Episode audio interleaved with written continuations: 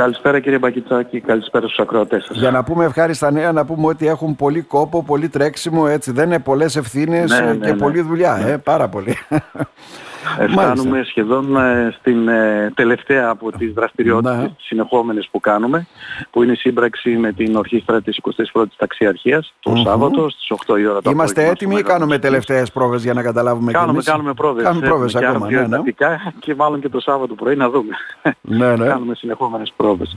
Ε, παράλληλα τρέχουμε και αυτή την εβδομάδα είναι η 20η εβδομάδα Ευρωπαϊκού Ευρωπαϊκής Εβδομάδας Καλαθοσφαίρισης στα Special Olympics, οπότε κάναμε τρεις δράσεις. Μία με το Σύλλογο Βετεράνων Καλαθοσφαίρισης το Σάββατο που μας πέρασε. Που μας πέρασε, ναι, και ναι. παράλληλα κάναμε και δράση με το πρώτο Λύκειο και επίσης και με, τα, με την ειδικότητα καλαθοσφαίρισης από τα ΣΕΦΑ. Οποτε είμαστε συνεχόμενα, δηλαδή τα παιδιά συνέχεια έχουν δραστηριότητες.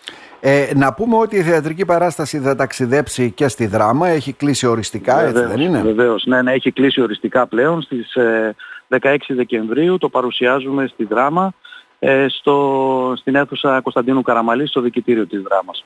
Μμμ. Τώρα, δύο λόγια να πούμε βέβαια για τη μουσική εκδήλωση, η οποία θα πραγματοποιηθεί το Σάββατο, έτσι δεν είναι; Ναι, ναι, ναι. ναι.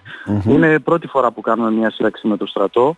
Ε, θεωρώ ότι και εκείνοι θα είναι αρκετά ευχαριστημένοι όσον αφορά με αυτό και φυσικά ο κύριος Αγγελάκης ε, ένα δημόσια να του πω ένα μεγάλο ευχαριστώ για όλη αυτήν εδώ πέρα την δραστηριότητα που κάνουμε που είναι διοικητής της ε, ορχήστρας και ουσιαστικά βλέπουμε ότι θα βάζουμε θεμέλιους λίθους για να συνεχίσουμε να κάνουμε συνεργασίες και στο μέλλον. Μμμ.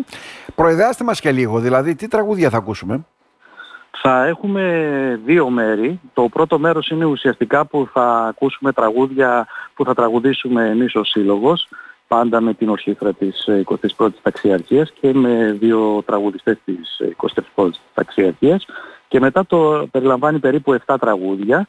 Ε, θα, δεν θα σας πω τα τραγούδια, θα είναι έκπληξη. Θα, τα Θα είναι δείτε έκπληξη, κιόλας λέτε, ε. εκεί πέρα. Μμμ. Ναι, ναι, και παράλληλα γίνονται και ταυτόχρονα με τα τραγούδια και χορογραφίες από τα παιδιά, θα τα δείτε και αυτά. Ναι, ναι. Και μετά πάμε στο δεύτερο μέρος. Ο- Το δεύτερο μέρος είναι ουσιαστικά η ορχήστρα του στρατού η οποία θα πει τα δικά της τραγούδια και κλείνουμε στο τέλος με, ένα, με δύο τραγούδια που θα έχουμε δύο χορευτικά και το τελικό τραγούδι το οποίο θα το τραγουδήσουμε όλοι μαζί. Μμμ.